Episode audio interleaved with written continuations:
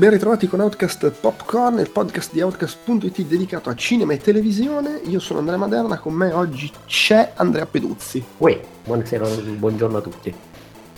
Allora, ehm, ho pensato di eh, riorganizzare un pochino la formula di Outcast Popcorn, nulla di, di, di clamoroso, però una piccola svirgolata, vediamo cosa ne viene fuori, eh, nel senso che ehm, soprattutto quando siamo solo in due, spesso lo facciamo io e te eh, a Popcorn, oltre magari a parlare di un film che abbiamo visto, chiacchieriamo anche un pochino di qualche notizia, ovviamente a tema cinema o, o televisione, così per dare un po' di, di, ciccia in più, per chiacchierare di cose che magari possono essere sfiziose, eh, interessanti. Vediamo cosa, cosa ne viene fuori. Ecco. E in questi giorni, stavo notando, sono uscite un po' di notizie, considerazioni, fatti, situazioni legate ai film tratti dai fumetti DC, che storicamente noi abbiamo sempre trattato malissimo in Outcast Popcorn, con il, il, grande amore diffuso per Zack Snyder, non mi ricordo qual era la tua posizione, ma... Non, eh... Ma la mia posizione è che si prende troppo sul serio. Eh sì, in effetti c'era, era, era quello è, mi sembra abbastanza indiscutibile. Eh, e poi vabbè che diciamo in realtà io di Zack Snyder ho visto solamente eh, L'uomo d'acciaio e mm-hmm. Batman vs Superman. Ho trovato L'uomo d'acciaio tutto sommato accettabile, nel senso che non, non mi è dispiaciuto come a tutti. No, che a me non è dispiaciuto. Cioè, secondo me non era così male. Eh, di quanto ho trovato Batman vs Superman un vero schifo. sono abbastanza d'accordo anche se Justice League è peggio. Eh, che non ho visto, a quel punto non ho visto, sono tornato vabbè. cinema solo per Wonder Woman. Vabbè, comunque andiamo avanti. Tra l'altro, a proposito, sono fra le indiscrezioni uscite nei giorni scorsi su Justice League, che insomma, eh, si sa che cioè, si, si, sa, insomma, ci sono i pazzi che sostengono che il, il, il, il diciamo, il cut di, di, Zack Snyder sarebbe un capolavoro, non si sa base, su, su, quali basi lo sostengano, visto che non l'hanno visto, però ah, vorrei vedere la versione intera di Zack Snyder come l'avrebbe voluto fare lui, secondo me sarebbe un capolavoro. Facevano notare, facevano notare Nanni Compretti su Facebook che lo sostiene anche gente a cui Zack Snyder fa schifo. non ha molto senso, ma va eh, Ma perché secondo eh. me, ma non lo so. Io leggevo lì magari... un, un, post di Nanni Cobretti in cui parlava, o era, sì, penso lui, in cui parlava di, delle categorie di persone a cui c'è Zack Snyder che fa schifo totalmente e quelli che invece piace tantissimo. Io invece resto, cioè, penso di essere fuori da queste categorie perché mi piace nella media, nel senso a volte mi piace, a volte no, ma non ho una posizione così netta. No, io ho questa cosa che sui film mi piacciono uno sì, uno sì e uno no, ma proprio immancabilmente. Addirittura, Watchmen ti era piaciuto? Watchmen era di quelli sì, eh, ah, con, okay. riser- cioè, con, con, riserva, eh, per no, carità, però sì. Nel senso, pur nei limiti del film, ed, eh, così l'ho trovato godibile comunque. Sì, sì, sì, no, ma infatti, guarda, adesso ci, ci sto pensando, eh, il, L'alba dei morti viventi mi era piaciuto, 300 no, Watchmen sì, Sucker Punch no, L'uomo d'acciaio sì, Batman v Superman no, eh, e, e, Justice League nella sua bruttura in realtà mi aveva divertito rispetto a Batman v Superman, quindi c'è questa alternanza di mi diverto, non mi diverto, mettiamola così, con i suoi film. Okay. Eh, non conto quello dei lì, il film d'animazione dei gufi, però, perché sennò mi rompe la sequenza e eh, non l'ho visto. Ok, Quindi... ok. sì, beh, sono eh, abbastanza no, d'accordo. La... Il 300 anche a me non era piaciuto, era veramente, ma al di là dei contenuti mi era annoiato tantissimo, però non... Ma sì, sì, infatti. Vabbè, comunque, no, quello che stavo dicendo è che era uscita questa, queste indiscrezioni che dicevano che eh, lui aveva, mi, mi, cioè le menziono più che altro perché si ricollegano alle cose di cui volevo parlare. Eh, a quanto pare il suo progetto per i film della Justice League, che insomma avevano annunciato che mh, era già annunciato che andava avanti Justice League e continuava a dirigerli lui prima che abbandonasse tutto con uh, insomma, i problemi personali che ha avuto, poveraccio, e, e, in pratica nella sua versione del film alla fine si sarebbe visto apparire Darkseid, che è un po' il Thanos dell'universo DC, e, e l'idea era che nel secondo film, eh, un po' alla Infinity War, Thanos arrivava, spaccava tutto, vinceva, conquistava la Terra e la Terra diventava quel futuro distopico che vedeva Batman in un sogno in Batman v Superman, non so se ti ricordi, nel deserto con, su, con Superman nazista e via dicendo.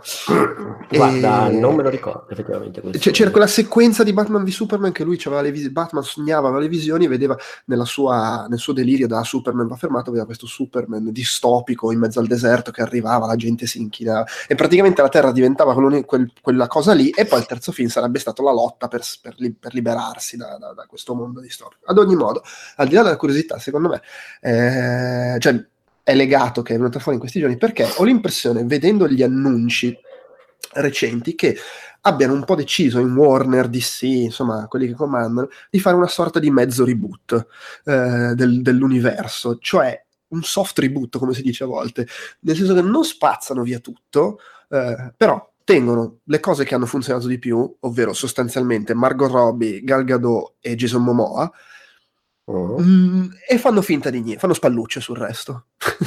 non, non, è che non ripartono da zero, un po' perché se vuoi tenere quei personaggi, ovviamente ti tieni quello che hanno fatto fino a qui, e un po' perché non è che è vero che uh, Aquaman e, e, Shazam li hanno girati prima magari di prendere questa decisione in maniera definitiva, però comunque in Aquaman c'è un accenno a Justice League, in Shazam si vede nel trailer perlomeno che esiste il Batman di, di, di Ben Affleck in, nel, nell'universo di quel film, però sono menzioni, cioè non, non, non, stanno più a lavorare per costruire l'universo in maniera sistematica. E invece il Joker di Phoenix?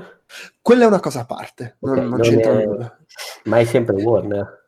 Uh, sì, sì, ma è, la, la, la mia, quello lì è tipo nei fumetti di sì ci sono gli Elseworlds, che sono okay. queste storie ambientate in altri mondi. È un po' una roba del genere. È un, un, è un, film sulle origini del Joker, a quanto pare, ma è stato dichiarato che non è il Joker, non è Jared Leto, insomma. Ok. Eh, Jared Leto si dovrebbe vedere ancora? Boh, chissà, nel senso che Margot Robbie la tengono, magari tutto il resto di quel film lo, lo fanno finta di niente, cioè questo è da vedere, onestamente. E... Non so, ecco, questa mossa secondo me potrebbe essere azzeccata, nel senso che alla fine, in un certo senso, sembra che si siano resi conto che questa cosa di partire a, a mille per eh, rincorrere la Marvel e fare subito l'universo pompando a manetta sia stata un po' una minchiata e stanno facendo quello che stanno facendo in ritardo quello che Marvel ha fatto all'inizio, cioè lasciamo un attimo stare i personaggi Superman e Batman, Vabbè, Marvel era, costr- era costretta a fare a meno di Uomo Ragno e X-Men, però eh, lasciamo stare basiamo, facciamo un po' di film sui personaggi minori, ognuno per i fatti suoi, senza menarcela troppo, se non con qualche accenno con l'universo condiviso, e vediamo un po'.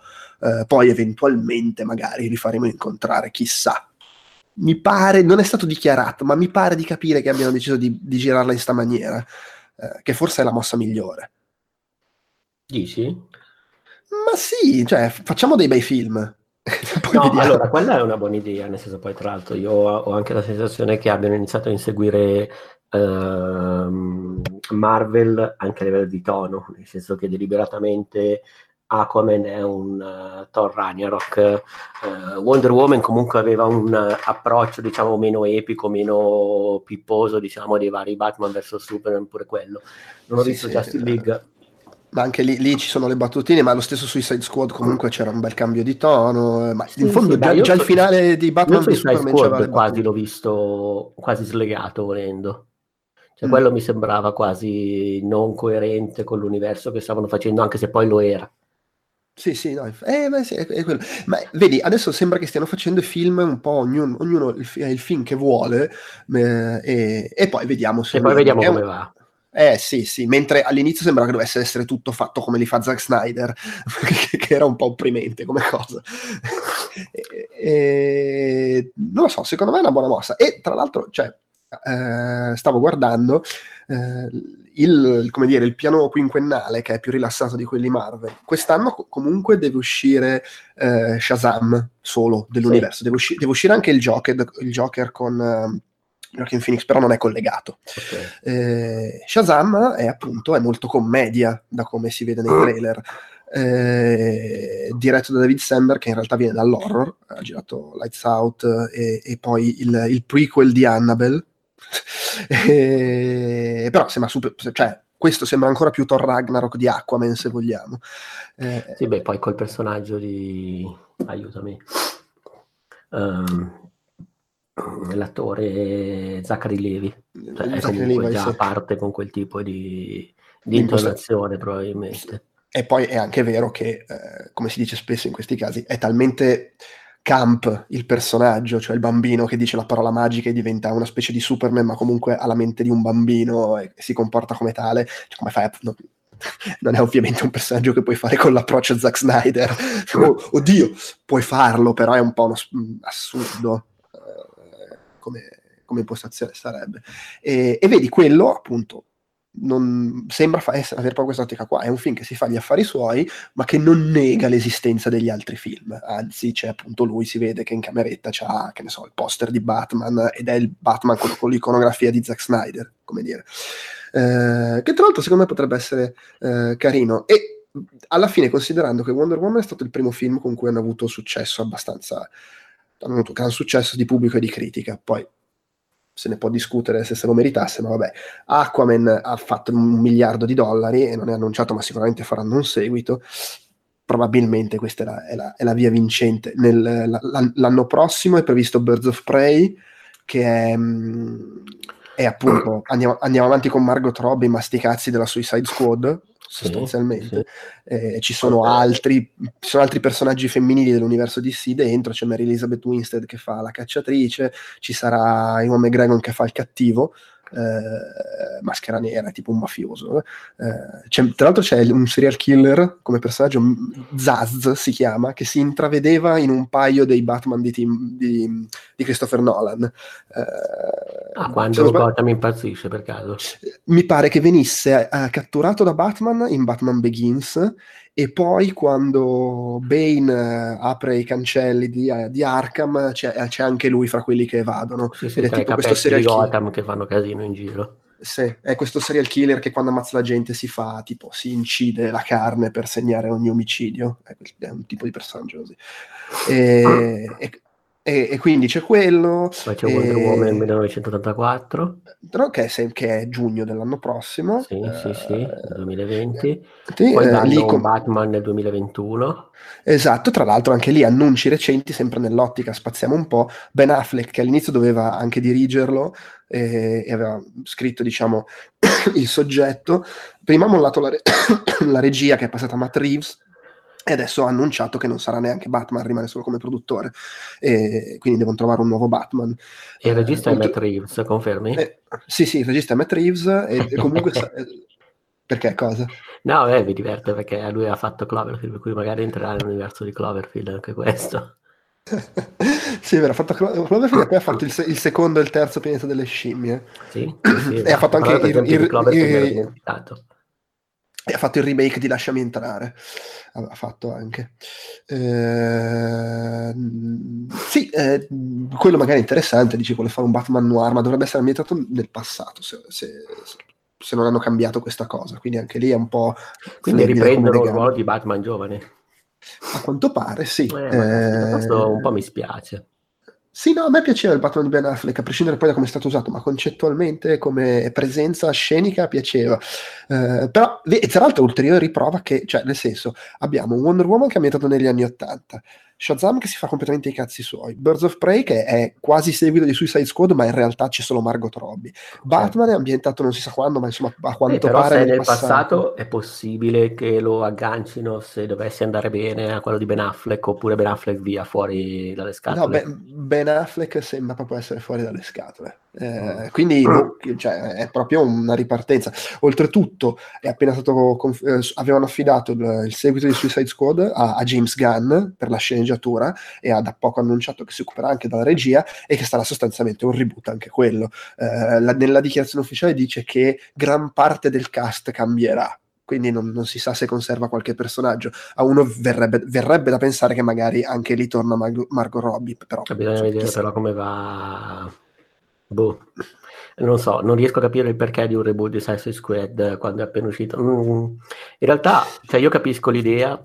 Secondo me perché lo considerano un fallimento. Se, eh? secondo, me lo, per, per, secondo, me perché lo considerano un fallimento. Nel senso, uh, nessuno di questi film credo sia andato commercialmente male, anche Suicide Squad, cioè anche Justice League, tutti quelli di cui si parla, però evidentemente eh, non va bene che siano diventati un po' barzelletta, cioè eh, Batman v Superman e soprattutto Suicide Squad e Justice League sono stati massacrati a livello di critica e di buzz e evidentemente questa cosa non non è considerata uh, accettabile, suppongo, o comunque non ha mica stata abbastanza.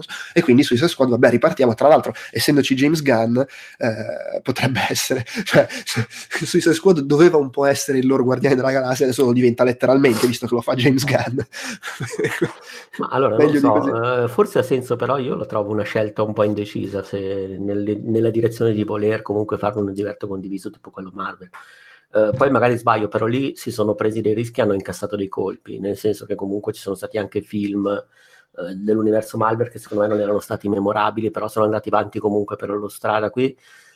Mi sembra che ci sia una progettualità, cioè venga proprio un po' meno, cioè sia proprio ma, un colpo ma perché non, mm, evidentemente non c'era un progetto, mentre Marvel avevano pianificato un progetto molto più sensato, qui il progetto era un po' alla cazzo, sì, tra virgolette, perché poi... Sì, oddio, poi queste cose comunque le pianifichi, cioè stiamo parlando comunque di una multinazionale, ci avranno un minimo di studio dietro, però eh, l'impressione che... L'impressione, sì, secondo, non so, l'impressione da fuori è che si aspettassero che andasse tutto benissimo da subito perché hanno visto funziona sta formula e c'è stato un po' un appanicamento e un vabbè, hanno funzionato Wonder Woman e, e alla luce di funziona anche Aquaman, proseguiamo così, cioè facciamo i film per i cazzi loro e poi al limite vediamo dopo. Eh, hai James Gunn che fai? Gli fai fare Suicide Squad, probabilmente James, James Gunn ha detto io vengo però fatemi fare un po' il cazzo che voglio e, e Suicide, Squad, Suicide Squad ripartiamo un po' da zero. Poi vedo anche un The Flash nel 2021. Eh, Fla- Flash che sarebbe l'ultimo, perché The Flash doveva essere, era parte del gigapiano, in cui tra l'altro c'era anche Cyborg che è stato scopato sotto il tappeto, ma doveva esserci Flash, doveva essere il film sugli universi paralleli, viaggi nel tempo, eccetera. Eh, però è stato un sacco in, nella bolla, rinviato, non si sa una sega, eh, adesso si ipotizza 2021, però non è un, una cosa chiara. Tra l'altro ho visto da poco Game Night, che è il film precedente dei due registi che dovrebbero fare Flash, che è una commedia, però devo dire diretta molto bene, cioè c'è un bel piano sequenza, per cui in realtà ce li vedo bene a fare un film d'azione brillante loro. Eh, non lo so. Cercando, eh... ah sì sì ho capito, ho capito, ho capito, era quello con, uh, come si dice, Jason Bateman. Sì, sì, sì. Eh...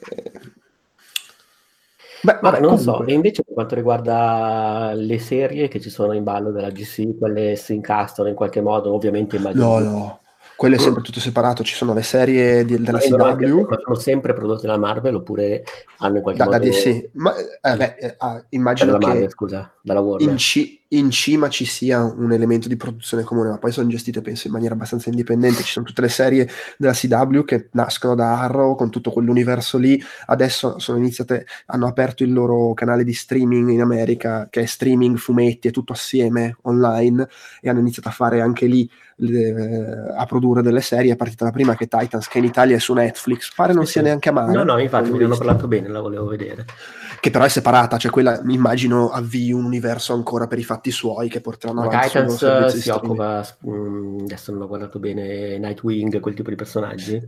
Titans è tipo il supergruppo delle spalle. Eh, okay. Cioè, nasceva così, poi in realtà non erano tutte spalle, nel senso che c'era Cyborg, c'erano altri personaggi, però è capitanato da Robin. Ok, no, io mi ricordo Sono... che quando all'uscita di uh, Batman vs. Superman, mi ricordo che quando avevano descritto il personaggio di Jared Leto c'erano stati dei rumor, delle uh, teorie di fan, cospirazioni che osservavano basandosi sul fatto che Batman nella Batcaverna tenesse, diciamo, il costume di Robin, quel Joker lì in realtà fosse il Robin che poi era diventato Joker, ucciso dal primo Joker, insomma... Uh, sì, sì, no, C'erano teorie, sì, mi ricordo. Eh, beh, mi affascinavano in realtà, per quello che l'idea di un Batman che riparte da capo un po' mi... Eh, no, lo so, eh, però che devi fare? Eh, no, sì, no, comunque cioè. i, i, i, titani, cioè, poi hanno avuto varie incarnazioni e quella del telefilm ci sono diversi personaggi della versione più moderna, però in origine si chiamava tipo Teen Titans ed erano Robin, Kid Flash, eh, la, la, spalla di Aquaman, la spalla di Wonder Woman, cioè erano, era il supergruppo delle spalle dei certo. supereroi, sì. nasceva come quello. Eh, boh, vabbè, io onestamente, cioè, eh, un po' mi spiace perché mi divertono gli universi condivisi, eh, però effettivamente, cioè, mm, era un po' un disastro. Eh, Wonder Woman non mi è dispiaciuto, Aquaman mi ha divertito, sono curioso di questi qua che hanno annunciato. Secondo me alla fine potrebbe venirne fuori, potrebbero uscirne, uscirne bene, diciamo. Non allora, come... Ma da, può darsi di sì, tra, tra l'altro, nel senso il materiale fumettistico proprio si presta a questo tipo di, eh, diciamo così, incastri sbilenchi, di reinvenzioni che poi ritornano. Però in generale io ho sempre, cioè non so, avrei preferito qualcosa di un po' più organico. Così da spettatore profano, da, da, uno che segue queste cose, comunque anche perché ci vede un po' tutti i riferimenti vari, così. Cioè, per dirti che già mi era spiaciuto quando non era uscito un Batman dopo eh, l'ultimo Batman di Nolan in cui c'era, sai che alla fine c'era Robin che Robin o comunque il personaggio, il poliziotto che sì, sì, sì. Bat- e anche lì io ho detto ma caspita che figata potrebbero fare un filone nuovo un nuovo Batman e invece niente anche l'ha lasciato lì eh, è un continuo tentare di riavviare di fartela vedere però poi non dartela mm. eh, no beh, lo capisco però alla fine oh, secondo me tutto sommato me- meglio così poi d'altra parte c'è anche Krypton giusto la serie Adesso dovrebbe sì. essere Lobo. Sì, anche quella non c'entra niente, però io dico capi. Sì, sì, sì, poi sta finendo Gotham, credo, eh, che è la serie. Sì, Gotham l'avevo guardata, non mi era piaciuta, però l'ho guardata solamente la prima serie. Vabbè, comunque, insomma. Vabbè, vediamo. Insomma, non lo cosa... so, preferirei un po' più di polso, ecco, non, poi per carità. No, è vero, però di, secondo me di buono c'è che i progetti secondo me sono tutti sfiziosi cioè il, ma sì, sicuramente c- ogni film probabilmente sarà migliore cioè anche senza questa quest'ansia da prestazione questa tensione così probabilmente dire, più, eh, più, bei film meno secondo meno me sì perché comunque Shazam sembra di- simpatico, divertente e forse è quello meno interessante. Joker, vediamo, a me non ispira molto il regista, però come idea... Il regista che è, scusami? È quello di... adesso non mi viene il nome, comunque è il regista di Una, Una notte da leoni. Ok. E poi, vabbè, Wonder Woman 1984, ma sì, perché no? Maga- magari senza me- mezz'ora di computer grafica alla fine viene anche sfizioso, ma Treves è un bravo regista, quindi il suo Batman, eh, James Gunn con Suicide Squad, perché no? Poi magari fanno la mossa di farglielo fare rated R e così sono veramente super criminali che ammazzano la gente, che non sarebbe male. Eh, vedremo, vedremo. Secondo me potrebbe essere buono. A, a, proposito di roba rated R, volevo chiederti così, ma più così, uno, uno spunto, una, una curiosità. Eh, soprattutto alla luce del tuo amore per Bohemian Rhapsody. Mm. tuo amore molto scarso per Bohemian Rhapsody, diciamo che... No, io lo considero la vergogna degli Oscar. I, i, i premi non contano nulla, però comunque ti sei incazzato per i Golden Globe. Ma sai, io ah, mi incazzo sempre perché io capisco, cioè una parte di me capisce sempre che ci sono dietro meccanismi di un certo tipo che tengono conto del contesto, anche gli Oscar funzionano in un certo modo, per cui cioè, io dovrei sapere, una parte di me dovrebbe sapere, ok, le regole del gioco sono queste stacce. Però poi in realtà mi incazzo lo stesso. Vabbè, ci sta, lo capisco, lo capisco. Uh, più, più, che altro, allora adesso ci sono diciamo tre, tre, filoni su sto film che stanno andando avanti. Da un lato c'è il riconoscimento, cioè il fatto che comunque eh, è un film che ha avuto successo, è un film che piace alla gente, è il biopic di eh, maggior successo della storia. Eh, è un film che comunque per qualche motivo, eh, io adesso non l'ho ancora visto, non so se riuscirò ad andare a vederlo al cinema, sarei comunque curioso anche perché secondo me è, è piacevole da vedere in sala la parte finale, per quanto la si possa disprezzare come filosoficamente, ma vabbè. Eh, no, comunque... La parte finale, al di là del, diciamo, del con- concetto in sé, ho trovato la parte più decisa del film. Eh, vedi, no, comunque, nel senso, è un film che piace, che, che, ha colpito l'immaginario collettivo, diciamo. Addirittura i Queen sono tornati di nuovo sulla cresta dell'onda come ascolto, leggevo su Spotify, eccetera.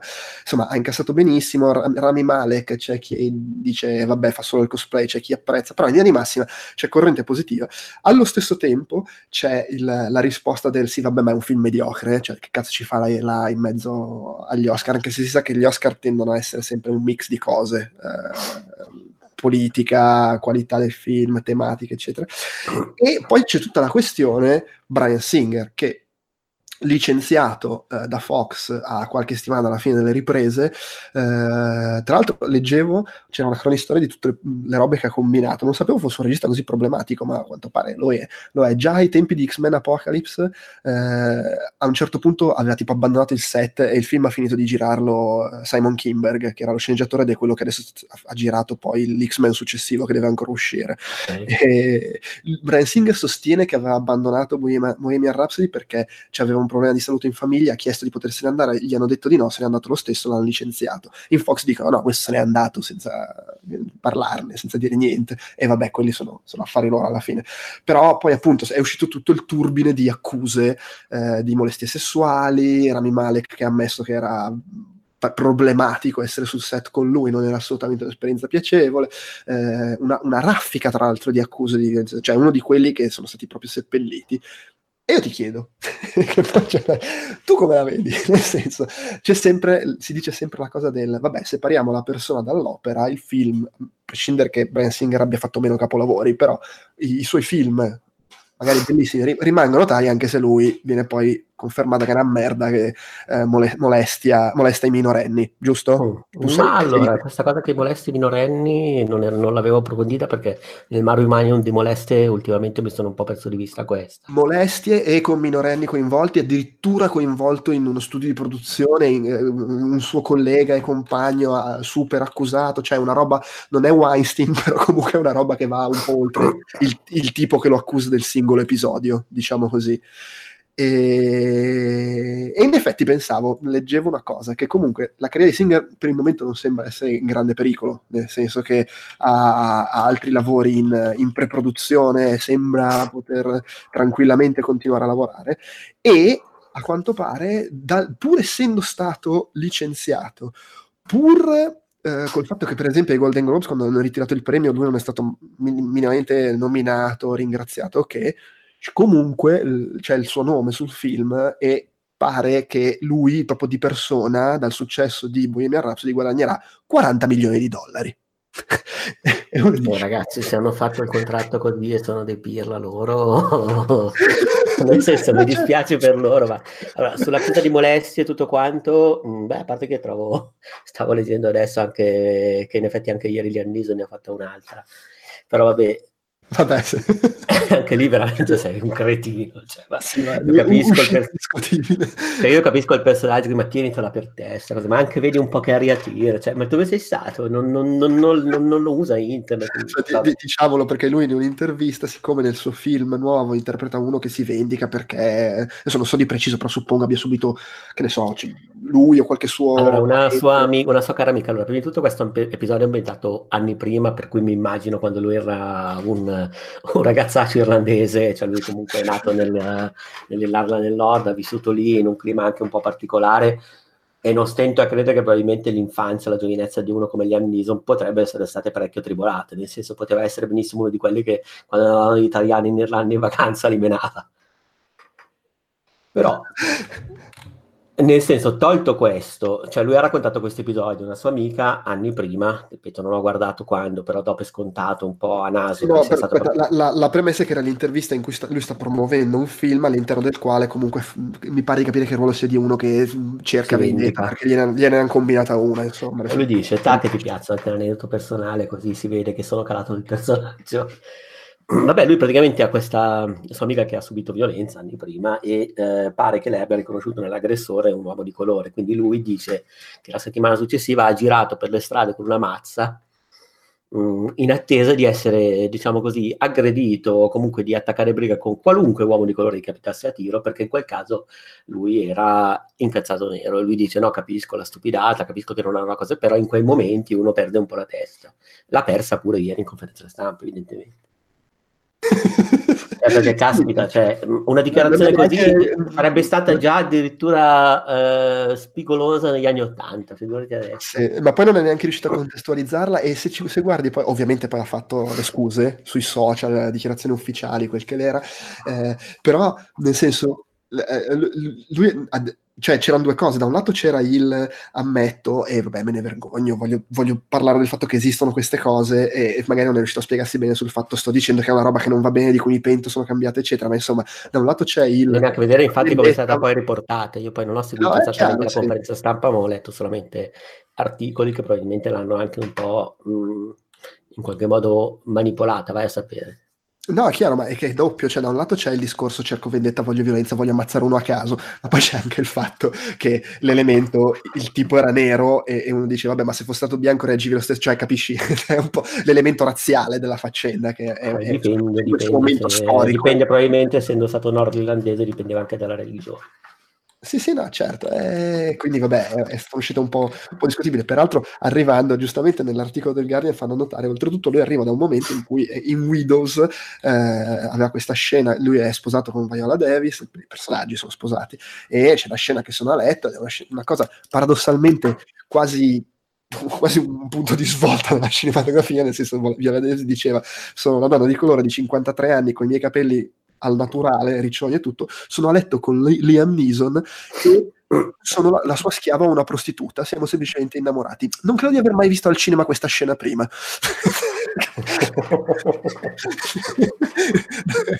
eh, che, in effetti, oddio, magari si sbaglia, però in effetti a pensarci non mi viene in mente. Quindi, vabbè. Però invece sul discorso Brian Singer... Eh, perché in effetti c'è questo fatto, sì, ok, il film è eh, l'opera, la separiamo dall'uomo, e quando uno dice, però, magari uno può anche dargli fastidio, contribuire al successo e alla ricchezza con i miei 10 euro al cinema di, per, di un molestatore sessuale. Specie poi, perché poi quando dici, vabbè, ma i 10 euro non li cambiano la vita, però poi pensi, sì, però 40 milioni di dollari guadagna da sto film. Ma veramente vogliamo che uno che eventualmente viene riconosciuto di essere un molestatore sessuale guadagni 40 milioni di dollari? Oltretutto per un film che manco ha finito di dirigere, se n'è andato dal set. Tanto leggo che è stato accusato di molestie sessuali fin dal 97, ai tempi dell'allievo, quel film tratto da, da uno dei racconti di Stand By Me. Sì, sì, sì, beh sì, che poi era anche un film abbastanza problematico come tematica. Sì, sì, sì, mi ricordo, io non l'avevo visto il film, però mi ricordo che il racconto lo era e come. Più che eh... pensavo, pensavo, e poi ti voglio... Ti, magari sbagliando, però se ci pensi, tipo, se un politico viene fuori che è un molestatore sessuale, non è che in, in, linea di massima non diciamo, vabbè, però è un bravo politico, lasciamolo lì al suo posto. No. Uh, allora, non, io non, però non cosa... Uh, non so come dire, una, ho una posizione su cui ondeggio, nel senso, chiaro che eh, condanno le molestie, condanno comportamenti problematici, eh, verso diciamo tutto lo, il giro di accuse che è uscito dopo, il, dopo Weinstein, tutto sommato ho trovato accettabile contestualmente parlando anche accuse tra virgolette diciamo non provate perché in qualche modo era un bubbone che doveva esplodere e secondo me ci sta che esplodendo faccia anche tiri dentro un po' anche di eff- problemi collaterali quindi che investa anche persone che sono coinvolte, sì, no, però insomma, anche se ovviamente sarebbe sempre meglio appurare tutto. Mm. Chiaro, de- devi appurare, è, è, anche vero che però, ribadisco, cioè, no, no, non si condanna finché non è provato, quantomeno finché una giuria non emette una sentenza. No, no, assolutamente, è, però in quel caso, caso lì... È diverso da tizio singolo che accusa tizio singolo questo. Cioè, sì, sì, sì, tra l'altro sempre Ian Neeson aveva considerato il caso Weinstein una caccia alle streghe, se non ricordo male. Sì, sì, no, adesso io, sto parlando di, di cose di Brian Singer. Sì, cioè, sì, sì, certo, non era per... accuse, poi magari tutte false, però se sono vere, insomma, non è... E allora, è un discorso... Non solo una sera. È un discorso complicato su cui in realtà io stesso tendo a non avere una posizione netta, ma anzi sono sempre lì che a volte penso, mi concentro sui singoli casi, ripeto... Eh, c'è il discorso di cui abbiamo già parlato tantissime volte del cambio dei tempi, nel senso che comunque c'è stato quando Woody Allen eh, si era sposato con la sua figliastra, si aveva subito un certo tipo di accuse mediatiche, però in qualche modo ha continuato a lavorare, a fare film per anni. Poi eh, penso a Roman Polaschi, che comunque diciamo sì, ha avuto, se non sbaglio, l'estradizione, adesso non so se... però ha continuato a lavorare anche a fare dei bei film e lì sono ancora questioni ancora più spinose perché lì parliamo nel caso di Roman Polaschi, se non sbaglio, di accuse provate, cioè di condanne, giusto? Uh, sì, però era un po'. Era comunque un po', un po' sfumata la vicenda. Sì, era una zona di grigio, lui non, ave- non conosceva l'età della ragazza. Però diciamo che insomma sono state già state in passato cose del genere. Ovviamente adesso c'è stato questo cambiamento, diciamo così, della percezione delle cose. E non so, è difficile da dire. Nel senso, io da un lato uh, sono sempre dell'idea che una giuria dovrebbe arrivare a una condanna e in quel caso cioè in caso di condanna l'attore non dovrebbe più lavorare se la condanna prevede che lui non dovrebbe più lavorare, nel senso, non so, penso a, eh, in Italia c'è stato il caso di quell'attore, eh, aiuto quello di 1992, ma che aveva fatto anche ACAB, che ha investito una persona, un, un omicidio, diciamo, colposo. Mm, eh, non mi ricordo. Beh, comunque era un attore eh, Mieli, se non sbaglio. Mm era un attore comunque lanciatissimo, ha subito un, diciamo, è andato incontro a un, un crimine, lui non ha più lavorato perché banalmente sta in galera. Cioè, quindi. Ok, in questo caso io capisco che eh, come major fai degli investimenti di un certo tipo, che soprattutto questo momento storico è particolare, quindi tu li paghi come major questo tipo di investimenti. Uh, immagino anche che ci siano delle, dei vincoli contrattuali. Cioè, per cui, no, vabbè, certo, ma no, ma quello sicuramente. Eh, eh, però io ripeto, io resto sempre dell'idea che eh, è chiaro che accuse del genere non sono fatte alla leggera, per cui c'è una senz'altro una possibilità, non dico una probabilità, ma una possibilità che siano vere. Mm-hmm, certo. uh, però tenderei ad andare a fondo, ecco. Eh, no, e in quel caso... E in quel caso però anche lì, uh, nel senso, io non so se Bohemian Rhapsody fosse stato un film della Madonna. Eh. E se ipoteticamente queste accuse dovrebbero, cioè, diciamo, dov- dovessero risultare vere e fondate, io farei molta fatica a non pensare che sì, lui è un pezzo di merda, ma che ok, Bohemian Rhapsody è un film della Madonna e merita il film in sé. Quello, ma allora, c'è anche un altro fatto. È, ve- è vero che, tra virgolette, ipotizziamo Bohemian Rhapsody capolavoro e Brian Singer stupratore comprovato. È un peccato che Brian, uno stupratore comprovato guadagni 40 milioni di dollari per un film. D'altro canto, su quel film hanno lavorato centinaia di altre persone e il loro lavoro è anche giusto che venga riconosciuto. Eh beh, sì, assolutamente. Anche se in questo e... caso specifico di Bohemian Rhapsody vorrei che non venisse riconosciuto. Diciamo. il, il, però la, la, cosa che mi incuriosisce è, ripeto, se eh, è comprovato che è stupratore Brian Singer, o chi per lui, insomma, è però l'artista, il regista, in tantissimi altri ambiti eh, è uno schifo. Cioè, voglio dire, se ti dico secondo me la stessa folla che difende la, lo statuto dell'artista, poi però se è stupratore il cassiere alla stand dice licenziatelo. Beh, ma ci sono stati casi anche di licenziamenti per, diciamo, lavori meno in vista, diciamo così. Eh, ma appunto. Eh, no, ma anche secondo me in quel caso è sbagliato. Cioè, nel eh, senso, ma rientriamo al discorso della maestra. C'è, c'è, anche, c'è, c'è, anche, un altro fatto. Regista, stupratore, quello che vuoi. Cioè, regista in, inevitabilmente si, si, trova in mil, cioè al di là della questione morale c'è anche certo, quella mediatica. sei un regista ti, ti, trovi no ma poi ti trovi in situazioni in cui insomma è un po' pericoloso che, che tu sia un molestatore perché hai a che fare con gente che ha meno potere di te magari lavori con minorenni perché sono attori nel tuo ufficio cioè voglio dire io preferirei non avercelo uno che sappiamo che è molestatore, in, nella posizione di quello che dirige un film eh, eh, e ha tutta quella gente per le mani, non lo so.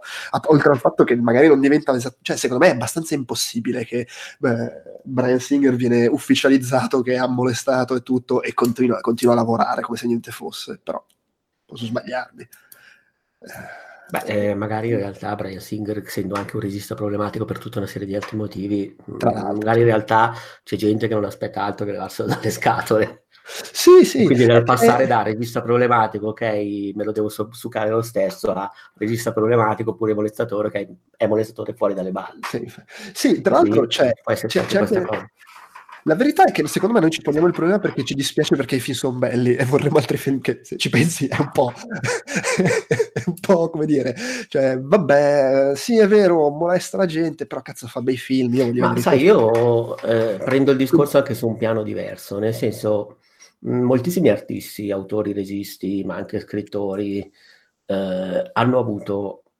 degli stili di vita eh, esecrabili sì. Poi magari non hanno passato il segno o lo hanno passato in un momento in cui il segno era messo in un posto diverso. Mm, sì. Però in qualche modo è capitato, non dico che sia la regola, non, dico, cioè non voglio banalizzare il concetto di creatività perché sarebbe troppo, però non è possibile, cioè è difficile per me non pensare che la vita di un, un artista, con i suoi pro e i suoi contro, non influenzi anche il suo modo di vedere, di, il suo processo creativo. No, no, certo, certo. Quindi non voglio dire il discorso dell'artista maledetto perché lo considero una baggianata, anzi sono artisti che sono sempre stati dei ragionieri, tranquillissimi in vita loro, hanno fatto delle robe pazzesche. Però di contro ci sono anche stati autori che vengono, ma anche attori banalmente, che vengono, non so, a Tomardi penso che ha avuto una giovinezza tribolata, un, sì, una, sì, una, vita sì. che probabilmente sono riusciti anche a creare qualcosa da questo tipo di, di vincoli. Così come penso di nuovo a Liam Neeson, che fa questa dichiarazione veramente infelice, sfortunata e tutto, però se io penso a Liam Neeson ragazzo irlandese, che magari diciamo cresce in un certo tipo di contesto, matura con un certo tipo di idee e non è ancora Liam Neeson attore, artista, e che poi gioco forza anche in, non so come dire, più... Uh, meno provinciale, evidentemente, perché poi, cioè, però se Sai sei... cosa, però, però io ho, ti, ti, ho, un problema con questa tua, cioè, il problema per me nasce nel momento in cui tu questo tuo non so come dire, formazione, se vuoi, questo pregresso, questo tuo essere una persona problematica, lo porti sul posto di lavoro. Cioè, l'ambito artistico è forse l'unico ambito in cui viene, tra virgolette, ufficialmente accettato che puoi comportarti come una merda se sei bravo nel tuo lavoro. No, no, no, ma io questo, attenzione, io questo lo condanno, nel senso, Brian Singer eh, disturba le persone, Brian Singer eh, è una testa di minchia sul lavoro, Brian Singer è pure un mollestatore, no, ma via, cioè, non è eh, questo il punto, io, quello che voglio anche, dire... Anche perché, scusa, anche perché, a prescindere, Brian Singer potrebbe essere anche Kubrick, non è, cioè, mi spiace perdere i film del nuovo Kubrick, però non è che manchi la gente magari anche di talento ma che non ha chance e leviamo un po' di chance agli stronzi e diamole magari a gente professionale e che non si comporta come della merda. No, no, però vedi, io la metto sul piano della professionalità, cioè Brian Singer sul set, cioè nel senso il punto è Brian Singer molesta gente a casa sua, eh, fa stupidaggini fuori dal set, fuori dal posto di lavoro così, è una testa di minchia, va condannata per questo, ok. Te la porti sul posto di lavoro, assolutamente non devi lavorare, ma non perché eh, per questioni diciamo di casi mediatici, ma perché tu non stai facendo bene il tuo lavoro. Eh, ma, ma so, sono d'accordo, cioè secondo me è eh, fai delle cose nel privato, vabbè, verrai giudicato in termini, di, in termini di, legge e la, chi ti dà da lavorare deciderà se a livello, come dire, di PR ha senso darti da lavorare, ok? Ci sono questi due aspetti sul posto di lavoro sei impeccabile e vabbè, lì non ti si può dire un cazzo, sul posto di lavoro ti comporti di merda, secondo me non dovrebbero farti no, lavorare. Secondo me sul posto di lavoro che ti comporti di merda devi assolutamente andartene fuori dalle scatole. Cioè, eh, eh, anche ma, se ma, sei un genio. Sì, ma secondo me va, si va, cioè nel senso, non, è, non, non, ci dovrebbe essere neanche bisogno di arrivare ad essere un molestatore sul posto di lavoro. Cioè, secondo me è, è, è, anche ora di smettere di mitizzare il regista che tratta tutti di merda per ottenere. No, perché? Che bisogno c'è? No, no, ma sono d'accordo, ma io quando mi riferivo al processo creativo, non mi riferivo al portarselo sul set, no, no, mi riferivo al fatto che molto spesso può starci che persone che lavorano in un certo ambiente eh, abbiano avuto delle esperienze in momenti diversi della loro vita particolari. Sì, sì, cioè, può essere che questo sia anche, diciamo così, parte del loro processo creativo. Non dico che lo sia sempre, dico che può esserlo in alcuni casi e non sono mancati registi che hanno avuto diciamo degli stili di vita sregolati ma che poi necessariamente non se lo sono portati sul set oppure che non hanno passato la linea della legalità.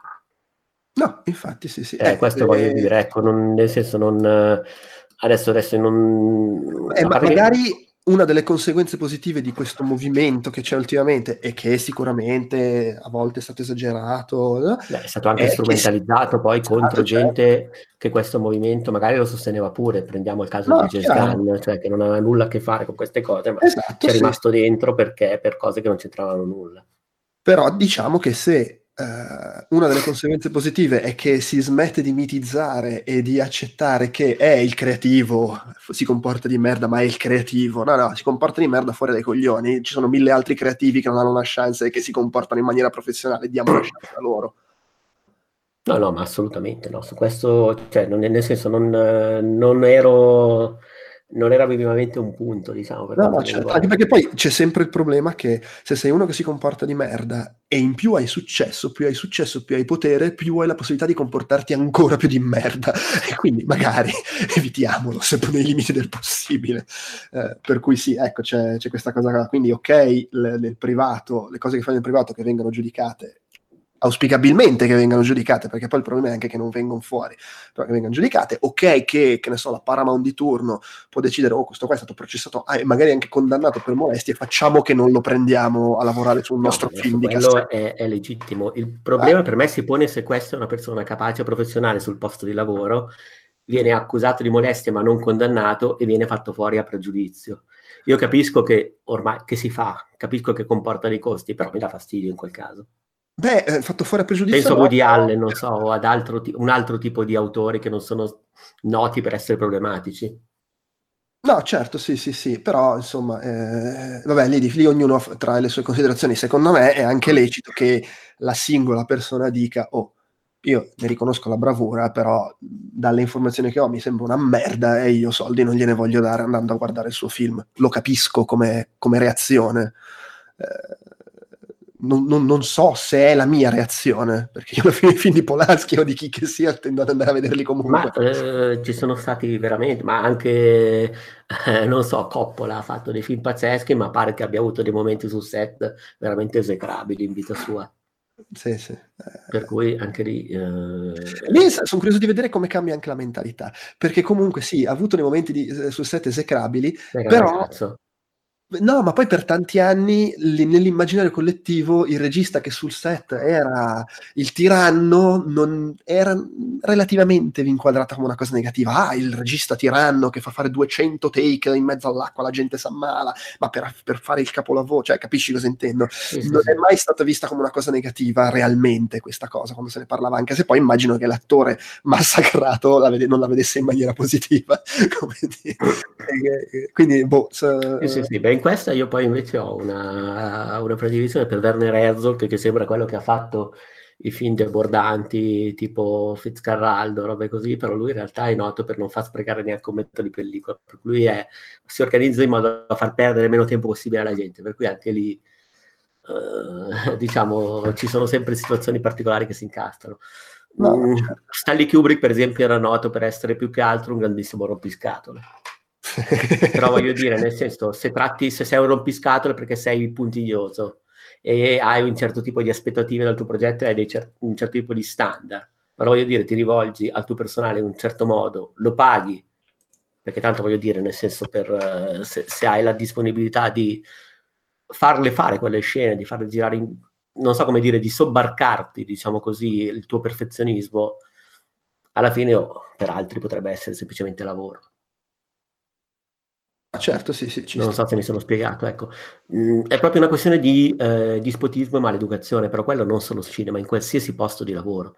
Cioè, ma, eh. Nel senso che io trovo anche molto fastidioso il fatto che eh, la gerarchia professionale si confonda con la gerarchia personale.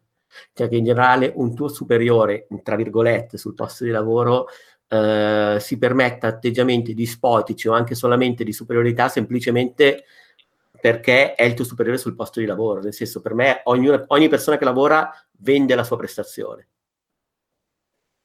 Ah, certo, sì, sono Quindi, assolutamente d'accordo. Cioè, secondo me la gerarchia anche, anche nel piccolo, cioè anche in, in un ufficio, anche così quando ma ti dirò che a me stavano anche sulle palle gli insegnanti, eh, quando dopo che avevo compiuto 18 anni o alle superiori in una scuola non dell'obbligo, eh, si permettevano atteggiamenti che prescindevano dalla solo sfera professionale.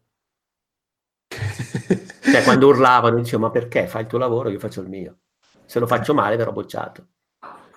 Sì, sì, in effetti. Cioè, sono sempre per una certa freddezza su questo tipo di cose, per cui eh, sono il primo a condannare i registi, ma anche per professionisti che si comportano male, che superano i limiti. A te, a te, dava fastidio che urlavano, voglio dire, i nostri genitori e nonni li menavano, per cui insomma... No, no, ma parlo dei professori, eh, cioè, Sì, sì, no, no, intendo i professori. Sì, sì, sì, ma assolutamente, anche lì. Ma io capisco che nella scuola, scusa, è una divagazione, però, nel senso, nella scuola dell'obbligo esiste un certo tipo di uh, pratica che sia anche educativa e che prescinda la, la formazione a livello noz- di nozioni. Però poi quando hai 18 anni, 17, così, nel senso, perché ti devi arrabbiare? Dammi un brutto voto, sono fatti miei. Ma sì, ma infatti. Va bene, dai, più o meno quello che avevamo da dire l'abbiamo detto. Speriamo che troppo. Rhapsody, secondo me Bohemian Rhapsody non vincerà nulla agli Oscar, però. No, no, secondo me vince il miglior attore. Addirittura? Sì, Dici. assolutamente. Agli americani queste robe qua piacciono. Oh, sì, allora ci, ci, può stare in effetti. Poi non, nel senso non c'è Daniel De-Lewis quest'anno, nel senso... Tra l'altro, se riguardo agli Oscar sono molto più però non sottovalutare Mahershala Ali che col fatto che... Ah, però no, perché lui è un attore non protagonista, quindi da quel punto di vista... Sai cosa? C'è, c'è... No, sai cosa? C'è Christian Bale. C'è Christian Bale Dick Cheney, che è la stessa cosa. Cioè, è il sì, eh beh, a questo punto spero che... Con tutto che a me veramente Rami Malek non, non dispiace come attore, secondo me questa è stata proprio l'impostazione che hanno dato al suo ruolo nel film, che non è piaciuta o magari lo danno eh, non, non, lo considero un cane, ecco, non lo premierei per questo film. Sì, comunque... Uh, più che altro sugli Oscar trovo molto più curioso il fatto che nella favorita ci sono uh, Emma Stone e Rachel White che si contendono, diciamo, i favori della regina e qui invece sono entrambe candidate agli Oscar come miglior attrice non protagonista.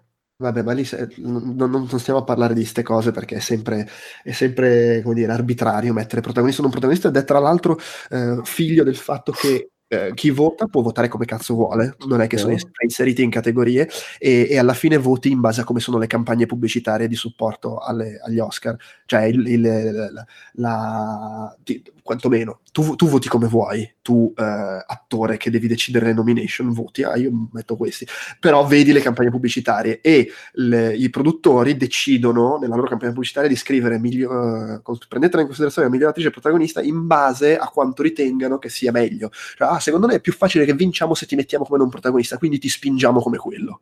Certo. E, e, quindi poi f- cioè, succede questo. Eh, succede che, non so, viene tipo Anthony Hopkins che stava, c'era 10 minuti nel senso di Innocenti e ha vinto come miglior attore protagonista. Eh, poi si può discutere dell'importanza del ruolo, però insomma.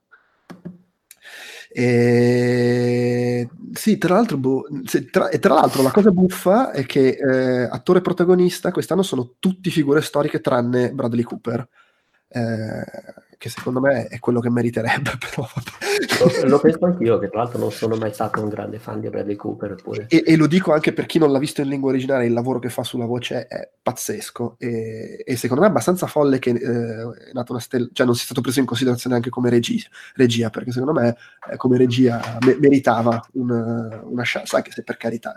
Beh, però ha delle belle scene, in particolare del dietro al palco, che secondo me ti danno una dimensione di, quella, di quel contesto che già, mm, adesso senza tirare in ballo, però poi My Rhapsody non ti dà.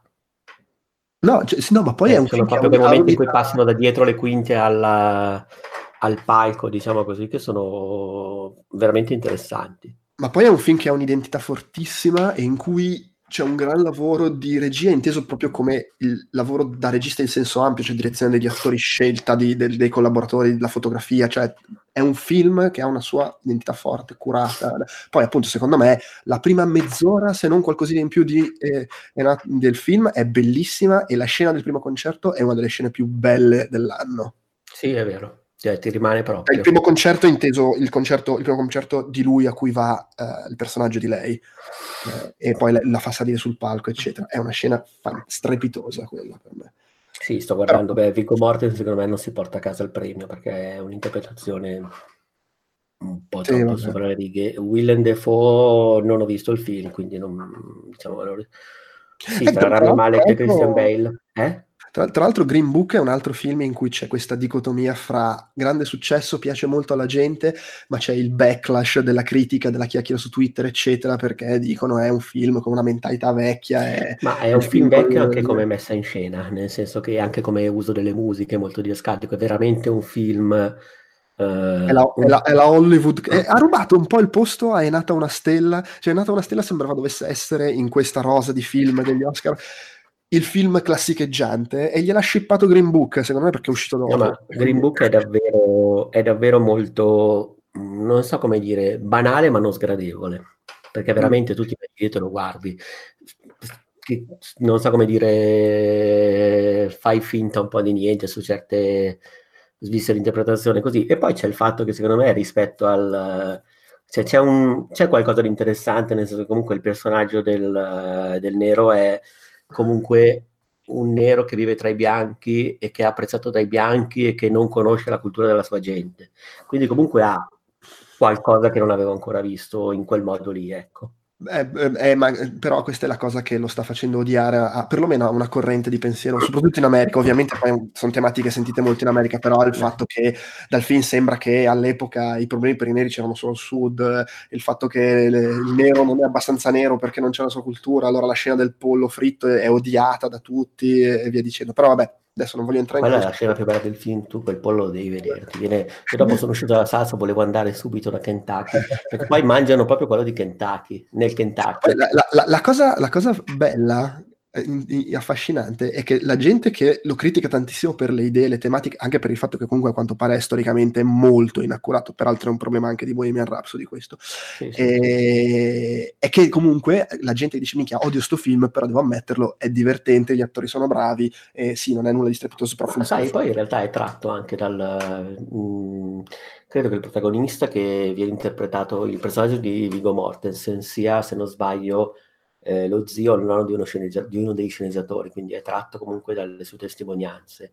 Ma infatti i problemi sono sul lato della, del personaggio di Marshall. No, no, no, assolutamente, però se tu lo vedi in questi termini, anche senza saperlo, però non puoi, cioè, non so come dire, il film è proprio, non so come dire, uh, ha quel taglio da racconto da altri tempi che ti è stato raccontato al nipote perché c'è il nonno che ha vissuto questa esperienza così particolare, in un mondo così particolare, perché poi lui, il personaggio Vigo Mortis è un personaggio un po', diciamo, l'italo-americano furbo che vive un po' anche alla giornata ma famiglia. Tra l'altro eh, c'è Linda Cardellini che fa sua moglie ed è un peccato vederla così poco al cinema, o almeno io la vedo pochissimo perché è una delle attrici che, che mi piacciono di più e che sono un po' lasciate lì.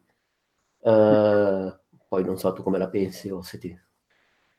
No, no, per carità, eh, capi- capisco. Ma sì, ma no, è difficile. Poi, ripeto, è difficile secondo me entrare nel cuore del- de- della polemica di questa conversazione. No, ma allora è un film banale. Secondo me l'italo americano di Viggo Mortensen, vabbè, a parte che vederlo in, doppiato assume un tratto ancora più caricaturale, perché bisognerebbe io non l'ho visto in lingua originale, per cui magari ha fatto un lavoro sull'accento del Bronx che è perfetto, però nel complesso sembra un po' troppo carico. Nonostante questo è un film che se lo avessero mandato a Natale qui da noi sarebbe stato il film di Natale, anche perché se la gioca un po' in quel contesto e finisce a Natale, per cui... No, no, certo, perché ma poi appunto, cioè, quello che volevo dire è che è anche difficile entrare veramente nel cuore di questa controversia, diciamo, perché è veramente americana, è americana come contesto storico, sociale, ah, beh, sì, come pensiero, come lamentele che ci sono al riguardo. Però io diciamo, vedendolo da fuori così un po' più no, no, chiaro, non l'ho trovato... È, è, un come, è, un, è, un po come, il discorso che sì, io posso capire razionalmente l'importanza che hanno uh, Black Panther e Get Out, però poi mi manca il vissuto personale. Certo. Eh, quindi eh, diventa dura. Ad ogni modo, direi che abbiamo chiacchierato fin, fin oltre il previsto di, di, attualità. Volevo così una chiacchieratina su Creed 2 che è uscito da un paio di settimane in Italia, l'ho recuperato. Eh, io, gran, ama, grandissimo amante del primo Creed, eh, rivisto anche uno o due mesi fa e amato ancora di più di quando l'ho visto al cinema, devo dire. E sono, l'ho, l'ho, recuperato e dopo questo paio di settimane in cui me l'avevate super montato con aspettative, eh, di, alla fine ho trovato invece il film che mi aspettavo, che insomma sì, mi è piaciuto, ma non, non, non mi ha fatto impazzire, non so come dire. Mi è sembrato, sai cosa? Una cosa che capita abbastanza con i film scritti da Stallone, quelli, quelli, recenti, secondo me un po' troppo celebrati, a volte penso a Rocky Balboa, eh, molto apprezzabile nelle idee, nelle intenzioni, nei temi di cui parla, e però potevano, se ne poteva parlare meglio. non so se co- come la vedi tu. Come se ne poteva parlare meglio? In che senso? Eh, nel senso che sì, son, ci sono delle idee sfiziose, però poi alla fine preferirei un film più bello su queste stesse idee. so. Ah, beh, sì, può darsi. Adesso non, non entro nel merito perché io di Rocco Balboa non ricordo quasi nulla. Eh, era, era, quello, era... quello con, in cui suo figlio viene interpretato sempre da eh, interpretato da, da, da, cosa, da Milo Ventimiglia. Da e... Peter Petrelli, sì. esatto, sì, perché poi adesso è famoso per Is Us, credo, se non Sì, sbaglio. esatto, esatto. Per me invece è sempre Jess di Gilmore Girls, però Peter Petrelli me lo ricordo di più. Sì, però, comunque su lui sì, okay. che tornava sul ring perché c'era la simulazione. Perché, però suo figlio non era ancora morto, giusto? In quel caso. Non mi pare, no. Non aveva scelto di non farlo devono rifare la parte.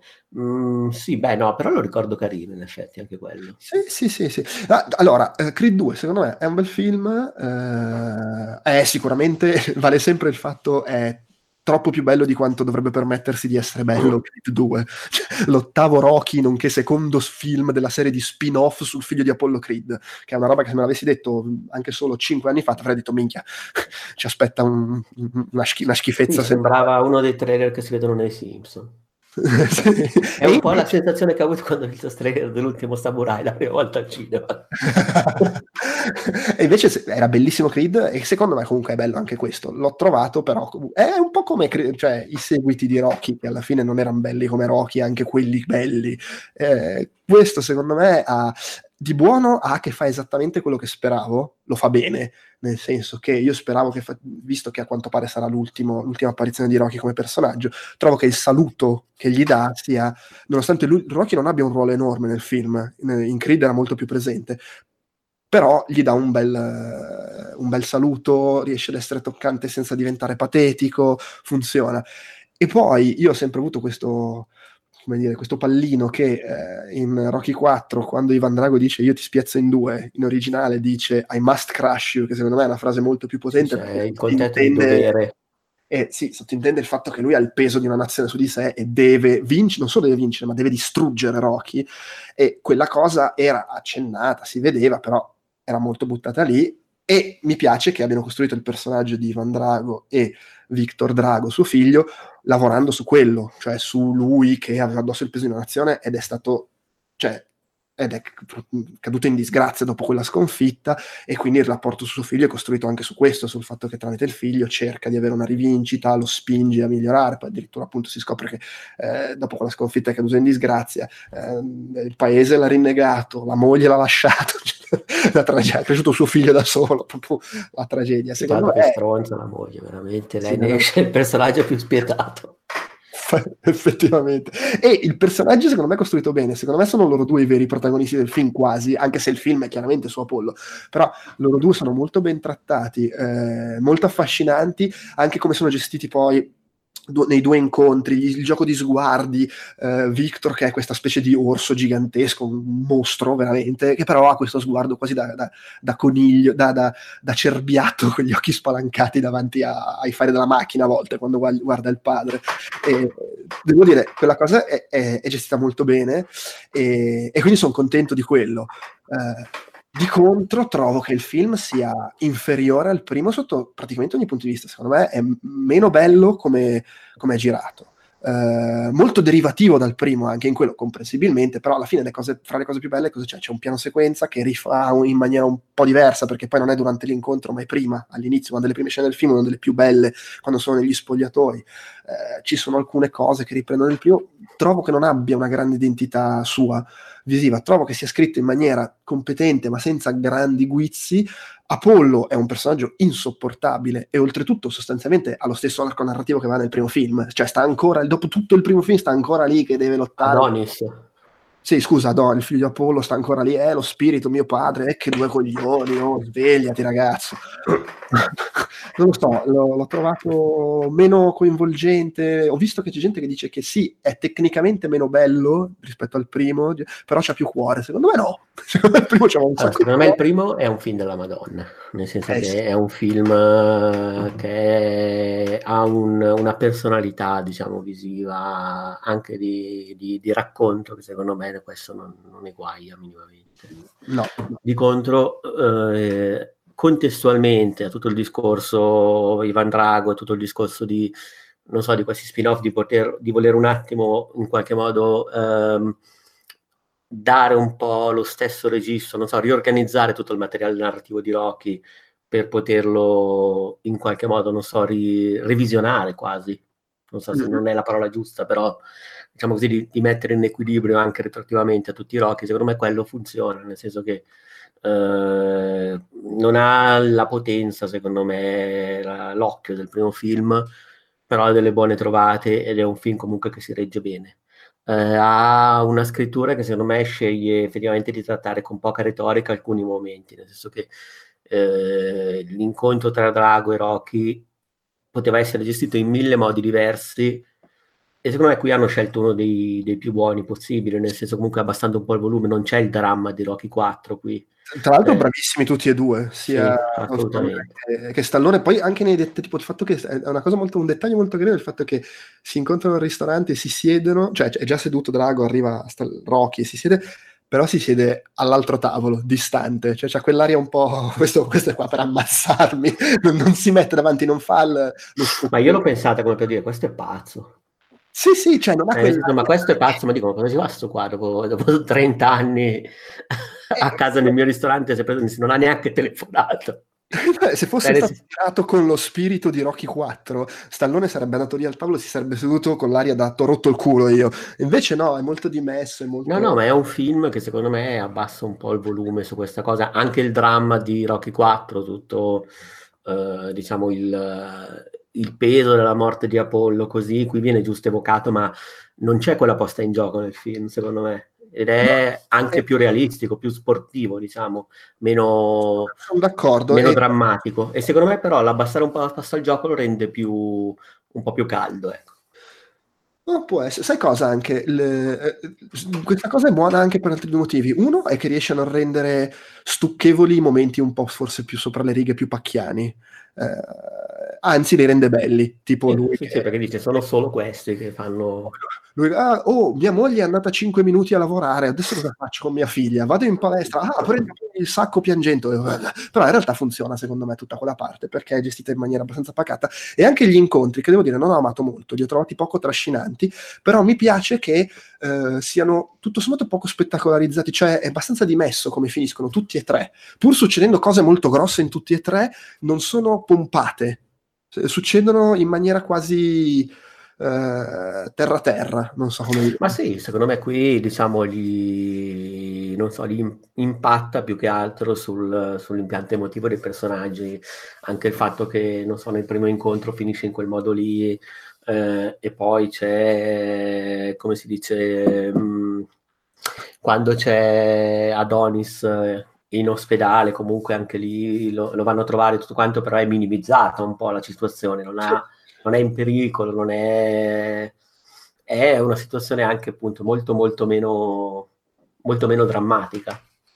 Mm, sì, sì, sì. Eppure però più lieve, cioè davvero il rapporto e anche il modo in cui la famiglia Drago vive una situazione, loro invece la vivono in maniera molto drammatica, molto carica perché hanno perso mentre Rocky è andato avanti, ma anche banalmente per Rocky hanno fatto altri film.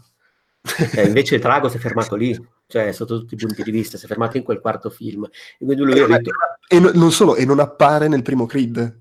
Pure esatto. Viene, non viene, forse non viene nemmeno nominato, nonostante si parli del fatto che ha ucciso il padre. Eh, c'è anche il fatto che per dire nel ristorante di Rocky c'è quella scena in cui dice non ci sono foto mie. Sì, sì, che lì sì. gioca sul doppio registro, non ci sono perché la mia vita ha avuto molto altro, oppure semplicemente non ci sono perché tu sei stato talmente diciamo, una rottura, cioè che non, non, ti voglio neanche, cioè ti voglio un po', diciamo, evitare.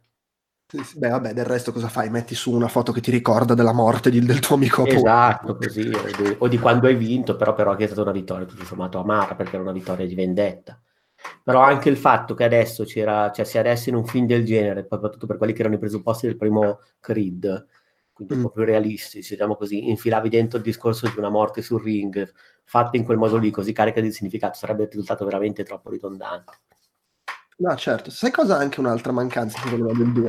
Eh, mentre appunto abbiamo detto dei, dei, Drago, e questa devo dire è una cosa che ha in più rispetto al primo Creed, cioè l'antagonista è, molto, è quasi la cosa più interessante del film, mentre nel Creed l'antagonista era veramente cioè, il nulla fatto personaggio.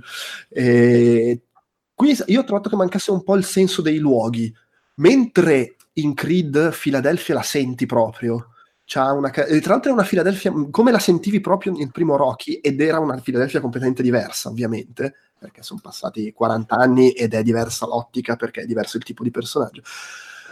Mi è mancato un po' luo- i luoghi, la Russia se vuoi, la sì, cioè, sì, si, vede, si, vede, poco, c'è Kiev uh, all'inizio che secondo me ricorda un po', cioè fa proprio pandant con, con le avventure del primo Rocky originale, Mm. Uh, però sì, si vede poco effettivamente. Di contro, però, non mi è dispiaciuto anche quando vanno dove vanno in Messico ad allenarsi. in Messico, sì. Eh, perché poi lui in fondo, però, eh, lui Creed... sono, andati, sono andati in Messico nella realtà. Nel film non mi sembra che dicano. No, no, ok, ok, ok. Cioè, diciamo, però, secondo me rimandano i luoghi dove Creed uh, si è formato come pugile.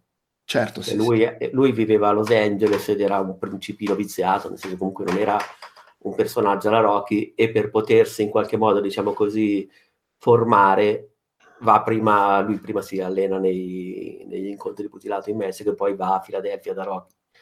Mm-hmm. Per cui secondo me qui era anche un po' il ritorno in quella che era, diciamo, la, la formazione del primo Creed, cioè di, di Adonis. Sì, sì, sì. E funziona bene a livello cromatico, secondo me, nel senso tutto il discorso che lui appunto all'inizio fa c'è quel sottotesto che per carità non è che sia poi così sofisticato, però comunque l'ho apprezzato. Uh, che lui all'inizio è in acqua, cioè si allena sempre sott'acqua perché ha uno stile, e dopo per, non so, per sconfiggere e per confrontarsi con, uh, con Drago deve modificare il suo approccio anche al pugilato e quindi anche agli elementi. Mm, per cui mm. passa dall'acqua al fuoco perché di conto invece loro vengono dal ghiaccio per cui non devi gestirlo con l'acqua, ma lo devi spegnere col fuoco, non so, per carità è un simbolismo molto facile, però diciamo meglio, meglio averlo visto che no. No, sì, sì, per carità, assolutamente. assolutamente. E così avviso, sto per fare spoiler, per cui se, se non l'avete ancora visto smettete di ascoltarci e ciao. e devo dire che comunque la, la, la, è, è, buffo perché se ci pensi la scansione del film è... Eh, forse c'è qualcosa anche di Rocky 2, però c'è molto di Rocky 3 cioè il fatto che lui incontra una prima volta l'avversario, viene massacrato e poi lo, lo reincontra alla fine e vince. E, e ovviamente... aiutami, l'avversario Rocky 3 era Mr. T, giusto? Sì, sì, Clubber Lang. E, e poi vabbè c'è ovviamente del Rocky 4 come tematiche, America, anche se da un punto di vista completamente diverso. Devo dire, ho trovato molto bello come è gestito l'incontro in cui viene, viene de- fa- spolverizzato da, da Drago. Eh, molto, molto asciutta come cosa. E mi è piaciuto anche poi come si conclude l'incontro finale, mentre ho faticato a entrare nell'incontro finale. Non, non so se perché ho trovato un po' lenta, quasi noiosa la parte centrale del film, ma uh, ha faticato un po' ad appassionarmi l'incontro finale, ma nella parte finale secondo me si sviluppa bene e il finale simbolico con Drago che getta la, la spugna eh, come Rocky non aveva fatto all'epoca perché alla fine contro tutta la sua voglia di rivalsa vince il fatto che vuole bene al figlio. Eh, devo dire, in queste piccole ma in cose... Lì, secondo me proprio anche rinuncia a questa tua idea di portarsi sulle spalle il peso della Russia. No, certo. Beh, ma anche perché il, figlio, perché il figlio non, non, non, non si arrenderebbe mai, eh, dici però questo mi ammazza. sì, ma anche perché lui l'ha educato così, cioè nel senso è chiaro, sì, sì, veramente un padre di merda. E, e, devo dire, per, sì, però non è, non è, così schematico il rapporto. Cioè, si vede che c'è comunque amore ed è loro due contro il mondo, contro la Russia, contro quello che vuoi. Ah, beh, sì, sì, assolutamente. E, e, ed è carino in questo anche eh, nelle piccole cose, come appunto dicevamo prima di Stallone che si siede all'altro tavolo. L'ultima volta che li vediamo, che corrono assieme, mentre fino a lì il padre era in macchina e cagava il cazzo al figlio che doveva allenarsi, nella scena finale corrono assieme, cioè il loro rapporto comunque adesso è diventato un po' più incentrato sull'amore magari. Sì, sì, sì, assolutamente, ma l'evoluzio- l'evoluzione della famiglia Drago è una delle cose più carine del film. Sì, sì, e in generale anche un po' tutto il finale, il, il, questo montaggio alternato fra quel piccolo sguardo a loro due, però anche Creed che va sulla tomba del padre e eh, Rocky che finalmente torna dal figlio col ritorno di Milo Ventimiglia. Devo dire, gestito bene, mi è piaciuto. No, bello anche lì, è vero.